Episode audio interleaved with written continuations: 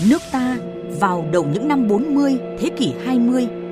tình hình kinh tế, văn hóa, xã hội rất rối ren và phức tạp. Dòng chảy xuyên suốt trong những thước phim tài liệu chính là sự kế thừa, phát triển từ khởi nguồn văn hóa Việt Nam. Với dấu mốc quan trọng là sự ra đời của đề cương về văn hóa Việt Nam năm 1943 do Tổng bí thư Trường Trinh chắp bút. Việt Nam lúc đó mang tính chất xã hội thực dân, phong kiến tay sai, khiến dân ta lâm vào cảnh cùng cực. Chính thời điểm này, đề cương văn hóa ra đời như ngọn đuốc soi sáng cho những người hoạt động trong lĩnh vực văn học nghệ thuật, khơi dậy truyền thống yêu nước, sức mạnh dân tộc để đấu tranh chống kẻ thù xâm lược, giành độc lập tự do. Nhà sử học Dương Trung Quốc, Tổng thư ký Hội Khoa học Lịch sử Việt Nam cho rằng quan trọng nhất cái đề cương văn hóa nó đưa ra được ba nguyên lý rất cơ bản, rất đơn giản đấy, nhưng mà nó có giá trị bền vững, dân tộc khoa học đại chúng. Từ những nguyên lý mỗi thời đại nó có thay đổi. Cái tính năng động, tính nhạy cảm của những người cách mạng đó. Hiểu rằng là cách mạng không chỉ bằng vũ khí, mà trước hết bằng con người. Và quan trọng thứ hai là một luôn phải nhìn cái tương lai với niềm tin là thắng lợi. Khi giành được chính quyền rồi làm cái gì đấy? Xây dựng cái gì đấy? Từ giáo dục cho đến văn hóa. Thì đấy đấy chính là cái văn kiện 1.500 chữ này, nó đáp ứng cái yêu cầu thời điểm ấy. Trong thư gửi các họa sĩ nhân dịp triển lãm hội họa năm 1951, Chủ tịch Hồ Chí Minh đã nêu rõ Văn hóa nghệ thuật cũng là một mặt trận, anh chị em là chiến sĩ trên mặt trận ấy. Tiếp nối dòng chảy phát triển của văn hóa trong thời kỳ kháng chiến, phim tài liệu 80 năm đề cương về văn hóa Việt Nam đã mang đến những hình ảnh sinh động về nền văn học nghệ thuật mới được hình thành trong khói lửa của hai cuộc kháng chiến chống thực dân Pháp và đế quốc Mỹ. Việc vận dụng, tiếp thu và bổ sung, hoàn thiện những quan điểm chủ trương của Đảng về văn hóa trong đề cương văn hóa Việt Nam năm 1943 được thể hiện trong các văn kiện của Đảng qua các thời kỳ. Những thành tiệu mà văn hóa Việt Nam đạt được dưới ánh sáng của Đảng từ những thước phim quý, tiến sĩ Nguyễn Văn Huy, nguyên giám đốc Bảo tàng Dân tộc học Việt Nam, giám đốc Bảo tàng Nguyễn Văn Huyên cho rằng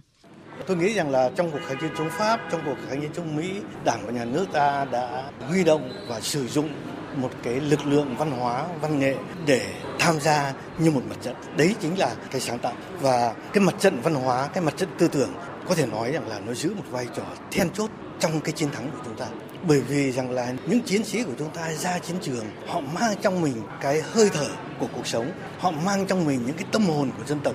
họ, họ mang trong mình những cái tư tưởng là sẻ dọc Trường Sơn đi cứu nước. Chính là những cái hồn cốt mà cái đề cương văn hóa đã được cụ thể hóa và đã được sáng tạo ở trong cái cuộc kháng chiến chống Mỹ cứu nước.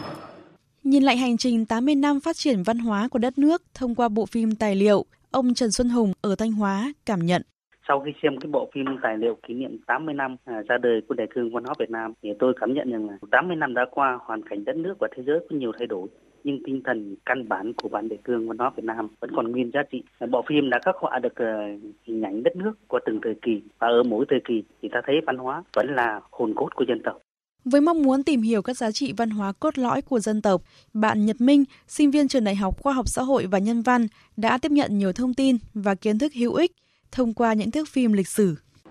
Với tư cách là một người trẻ, tôi có một cái cơ hội để nhìn về cái tư liệu đó với một cái góc độ mới và một cái um, phương tiện mới. Bởi vì thế hệ trẻ bây giờ thì như tôi thì sinh ra sinh trưởng trong một cái không gian của thời đại ờ, công nghệ số của sáng tạo thì cái việc mà tóm tắt lại nó giúp cho mình có một cái góc nhìn đầy đủ và toàn diện và có cái sức hút hơn tập trung hơn để có thể tìm hiểu về nó. Thay vì chỉ đơn thuần là đọc đấy cũng là một cái cách để công chúng có thể tiếp cận được dễ hơn. Cái thứ hai là tư liệu đó như là một cái sự tóm lược mang tính chính thức giúp cho những người đang đi trên con đường nghiên cứu họ có thể nhìn nhận một cách đầy đủ và toàn diện nhất.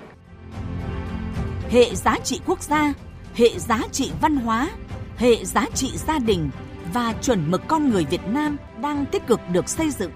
Khái lược những thành tiệu trên lĩnh vực xây dựng và phát triển văn hóa Việt Nam dưới sự lãnh đạo của Đảng, đặc biệt là trong hơn 35 năm đổi mới. Phim tài liệu đã nhấn mạnh những thành tiệu nổi bật như văn học nghệ thuật đã tạo ra nhiều tác phẩm phản ánh mọi lĩnh vực đời sống, các phong trào, cuộc vận động về văn hóa đạt kết quả tích cực, góp phần tạo môi trường văn hóa, bảo vệ và phát huy những giá trị truyền thống tốt đẹp của dân tộc. Theo đó, phim tài liệu cũng thể hiện quyết tâm cụ thể hóa nghị quyết Đại hội đại biểu toàn quốc lần thứ 13 của Đảng về văn hóa, kết luận của Bộ Chính trị, kết luận chỉ đạo của Tổng Bí thư Nguyễn Phú Trọng tại Hội nghị Văn hóa Toàn quốc năm 2021.